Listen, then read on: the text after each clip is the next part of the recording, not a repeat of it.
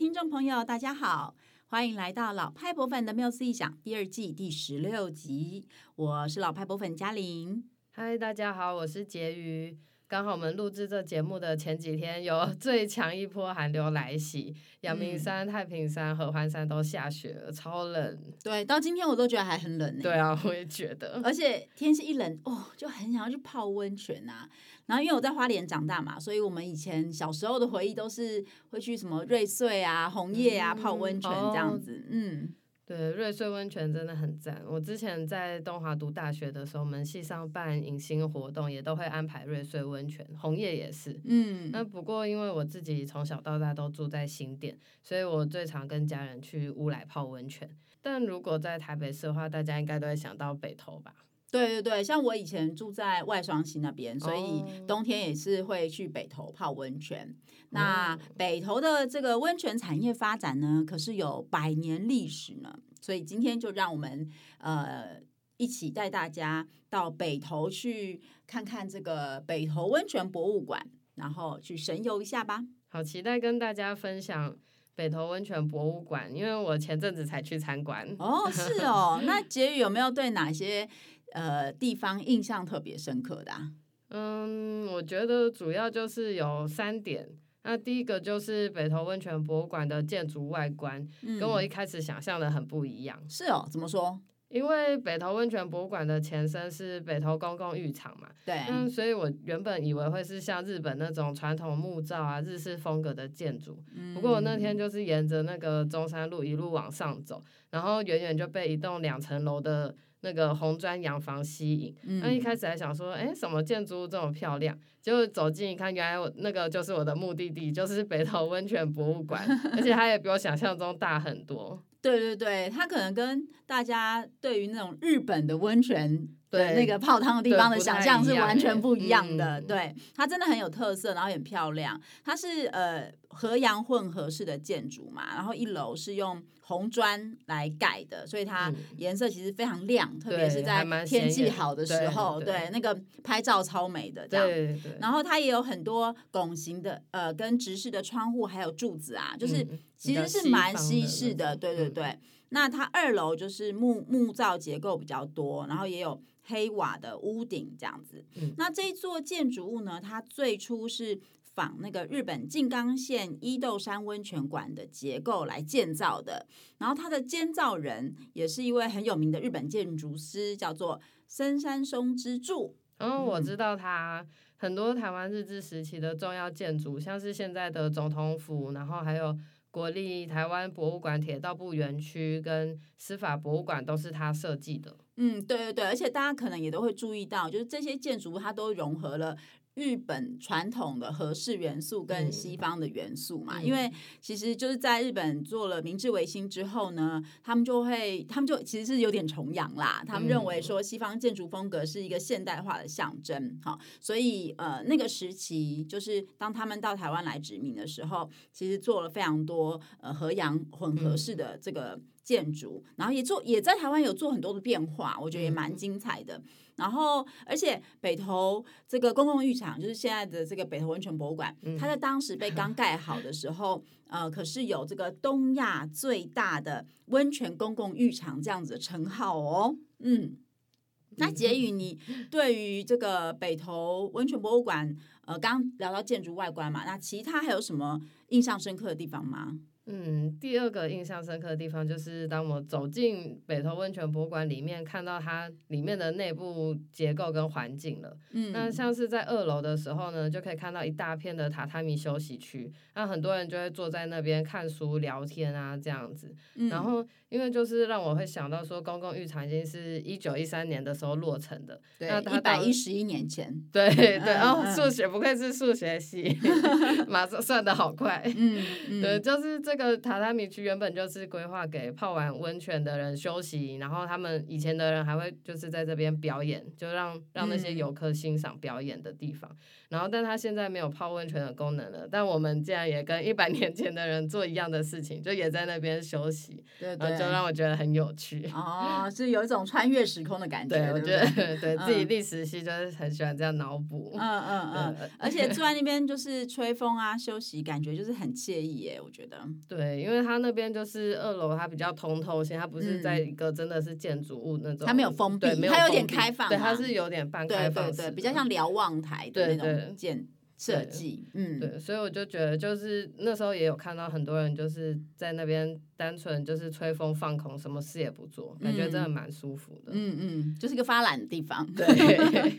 真的。然后另外一个空间我蛮喜欢的，就是在一楼的罗马风格大浴池那边。嗯，那它周围就是很多圆拱列柱，就是比较刚刚说的西式的那种风格。嗯哼，然后列柱外的回廊墙上呢，还有镶嵌着彩绘玻璃的窗户。嗯，然后那时候因为我去参观的时候。天气真的很好，然后阳光洒下来的时候，就是映照出玻璃的颜色，就觉得超美的。对啊，那边应该是北投温泉博物馆的必拍景景点之一，很多网红都喜欢在那边拍照。对对对。不过我们聊到彩绘玻璃，就有一个小故事想要跟大家分享哦。其实呢，据说在这个北投温泉博物馆修复的时候，彩绘玻璃。被偷走了，对啊，超夸 张。对，所以后来现在我们看到这个彩绘玻璃，其实是修复的时候，凭借着当地居民保留的照片去还原的，嗯、就是另外买彩绘玻璃来做还原的样貌，嗯、那都是重新被制作出来的。好，然后而且呢，这个呃，刚刚杰宇提到那个罗马风格的那个大浴池啊，嗯、第一个它其实当时主要是给男兵使用的。对。对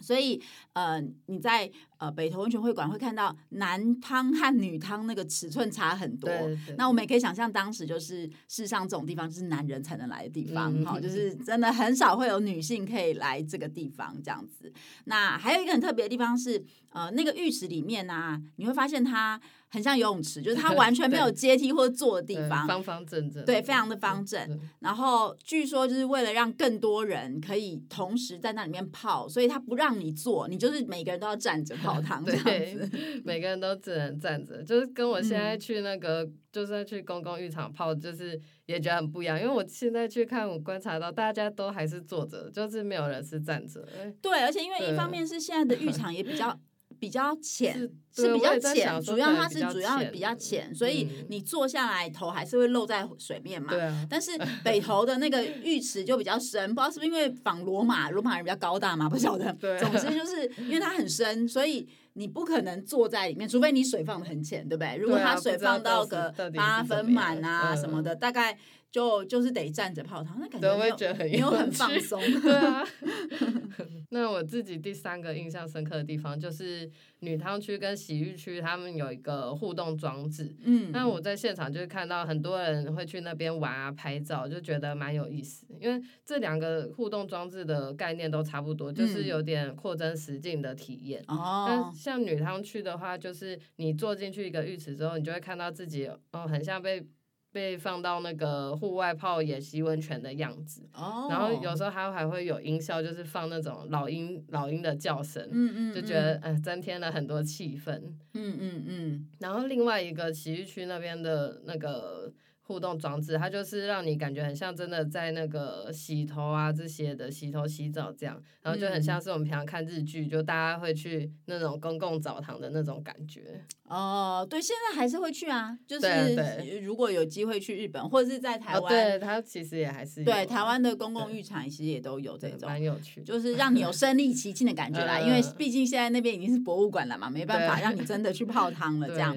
那如果大家想要更了解北投温泉博物馆的这个内部展示还有外观呢、啊，可以到我们节目的资讯栏，我们有放这个三 D 环境的连接给大家。嗯、那当然，如果你其实就住在台北啊新北市，离北投非常近的话，嗯、就是呃就。很鼓励大家可以实地参访嘛。除了你可以欣赏这个建筑的美丽、好看、优雅之外呢，然后当然你还可以欣赏这个公共浴场的这个空间氛围啊、设施啊，在那个榻榻米的那个休息区上发懒一下啊。嗯、然后另外博物馆也很清楚的，就是用展示的方式列出了北投温泉产业发展的历史，是蛮精彩的。嗯，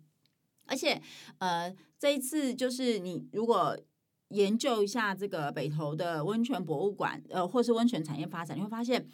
在以前哈，日本人来台湾以前，嗯、其实呃，台湾人是没有泡汤这种习惯的，嗯、就是我们现在这种习以为常的，甚至是认为非常享受的这种习惯，嗯、其实以前人是没有，而且他们会觉得这种水是不好的，因为温泉水通常可能会有一些矿物质，会有硫磺，会有味道。对对对，嗯、所以他会觉得，因为那个水会对农作物有生长有害嘛，嗯、所以大家其实对于这种温泉水的印象好像没有非常好。嗯、然后实际上是在一八九五年，就是。呃，台湾被割让给日本，然后日日本开始统治台湾之后，就把他们在日本的这种温泉文化带进来。那因为日本人他们是认为温泉是具有疗效的，所以呢，这个军方呢就用这个温泉让军人可以呃疗养这个身体哈。然后那日本的民间单位呢，他们就开始在北投经营温泉旅馆啊，或者是汤屋。但是那个时候啊，其实。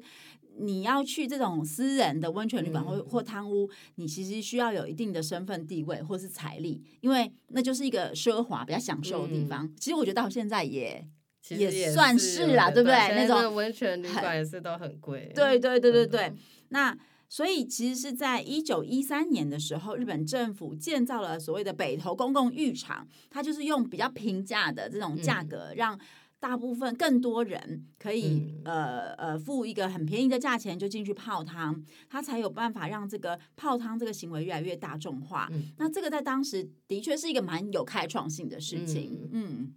而且我之前就是也有读到一篇文章，就是说当时因为北投公共浴场盖好了，那所以就是越更多人可以去泡温泉了嘛。嗯、那所以在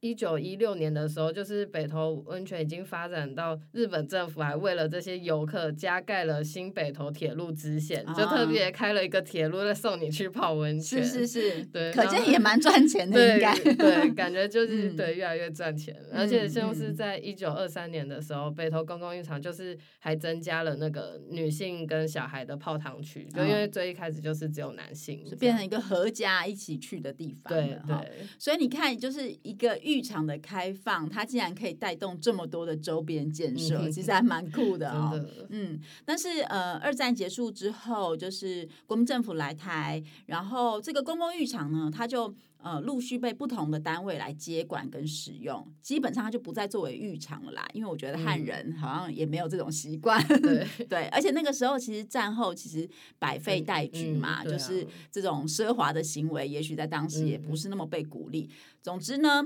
呃，这个这个空间，它也曾经被当做是像是中山堂啊这种聚会的地方，或者是台北县议会的招待所啊，或者是民众服务处等等。那也随着这个管理单位不断的更迭，然后它慢慢的呃建筑物老了，也年久失修，嗯、所以就有一度就基本上是被荒废了这样子。嗯，而且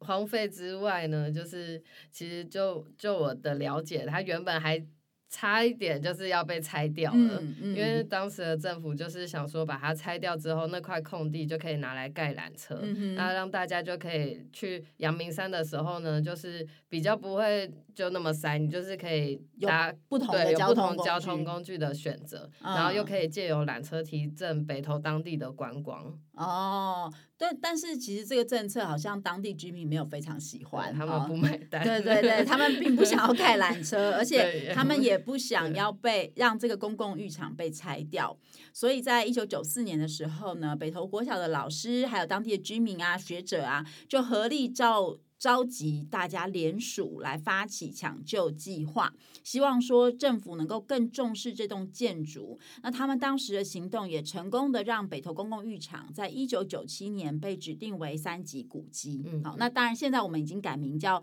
市定古迹了。对，因为文字法有修修改的关系，所以那个古迹分类的名称有改变，所以现在叫做市定古迹。那隔年呢，呃，就是在一九九八年的时候就成立北投温泉博物馆，然后。呃，整修好之后就对外开放了。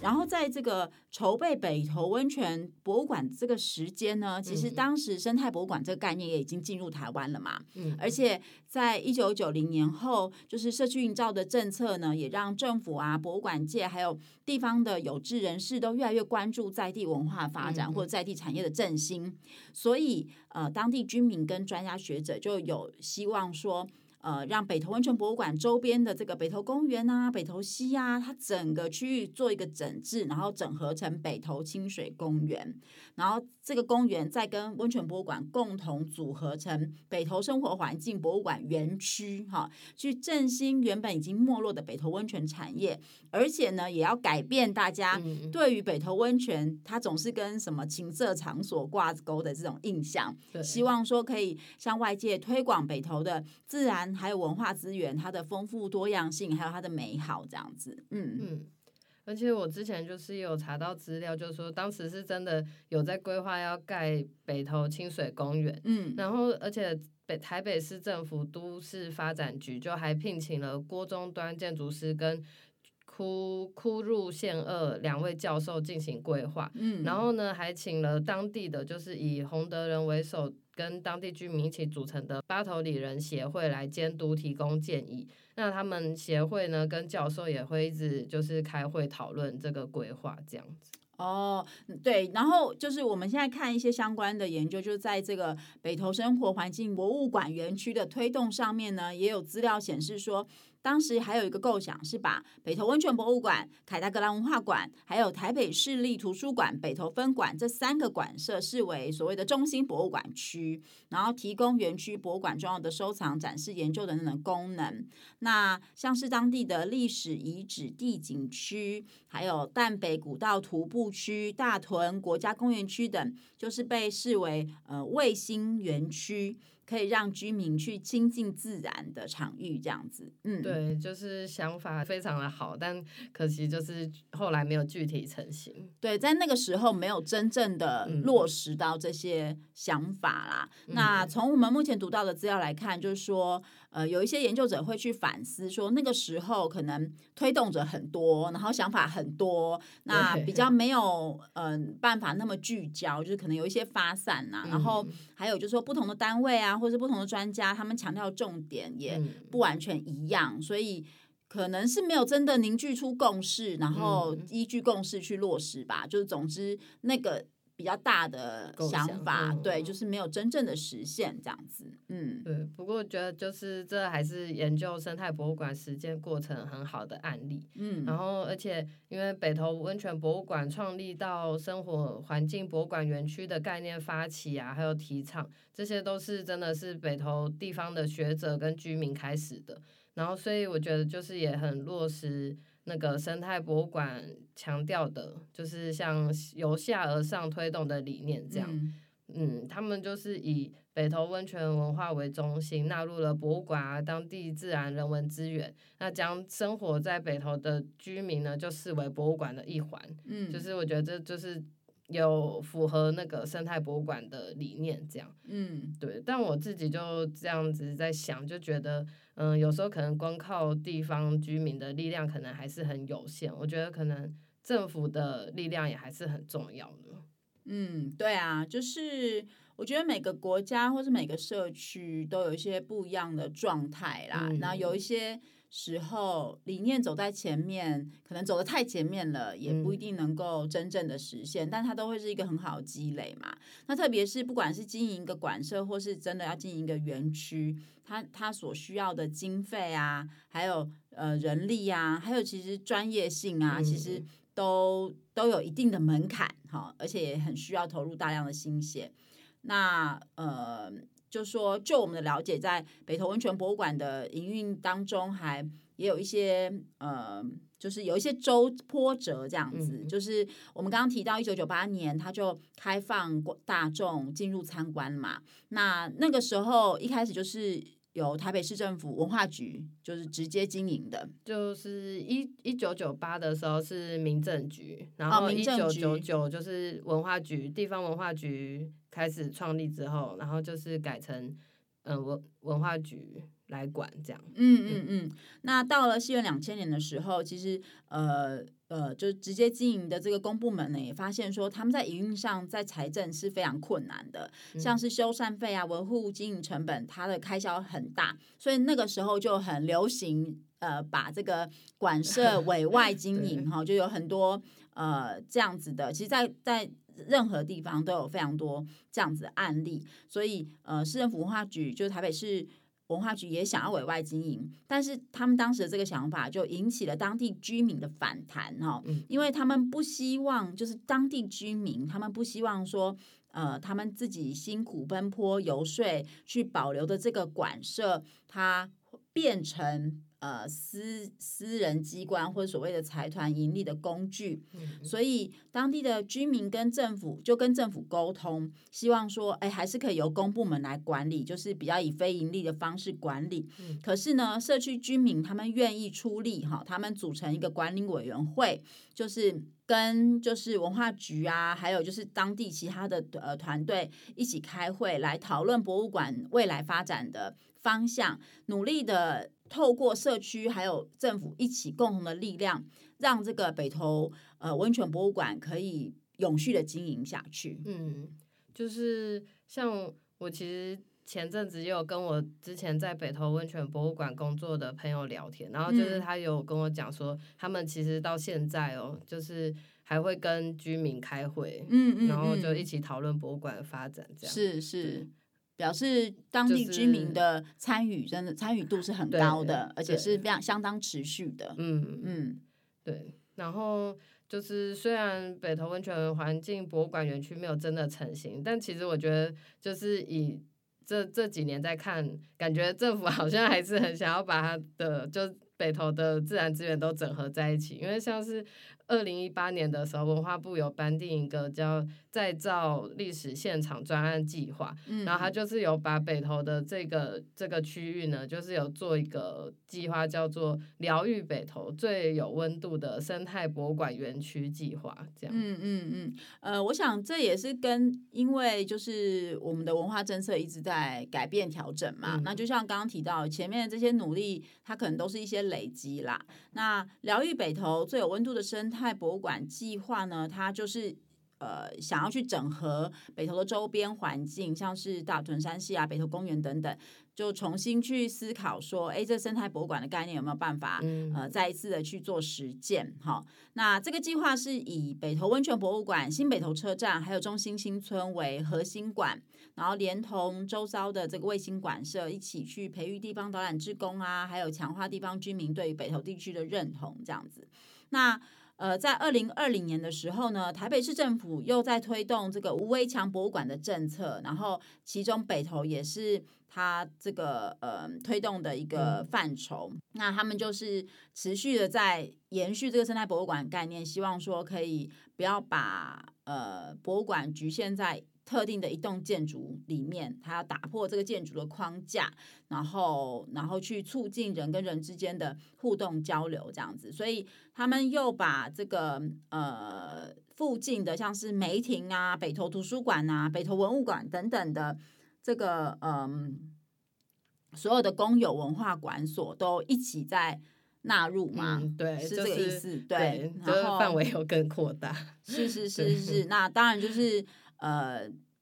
也持续的去结合在地社群的这个能量，然后去希望能够展现北投独特的温泉啊、铁道啊、生态，还有多元移民文化等等的风貌，这样子。嗯，就是蛮期待未来北投的发展的。嗯，对，就是我这次去参观的时候，也有顺便有去逛北投温泉图书馆啊，还有梅亭跟中心新村的新北投车站，因为其实都蛮近的。对，都走路都走得到，都走路都走得到。然后还有凯达格兰文化馆这些，那其实就是也逛了一整天的时间，就蛮蛮推荐大家可以假日去多去走走，可以安排一个两天一夜的小旅行这样。那如果有新的听众朋友，可能不太了解无围墙博物馆这个名词概念呢，可以再回去听我们这一季的第六集，嘉玲跟思敏有介绍到。嗯，然后如果是想要了解生态博物馆的整个发展脉络，那就可以听我们这一季的第一集。嗯，好哦，那我们节目到现在呢，也差不多到一个尾声了。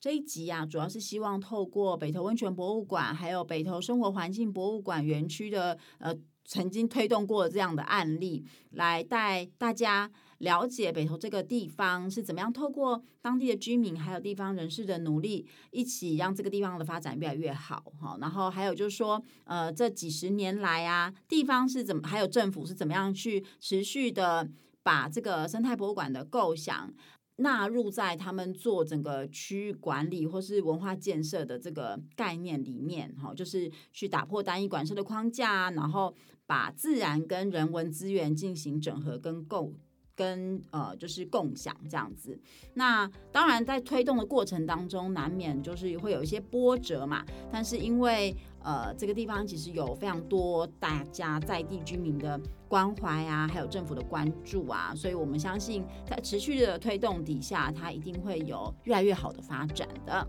嗯嗯，如果你觉得这集节目内容很有趣的话呢，欢迎分享给你身边的朋友。那让我们老派博粉陪伴大家继续说出有趣的博物馆故事。那如果有新的朋友想要更了解我们老派博粉在做什么，也欢迎到我们的社群媒体，就是像脸书、IG、Line，搜寻老派博粉的缪斯一想，追踪我们。好，那我们下一次下一集的 Podcast 再见喽，嗯，拜拜。拜拜。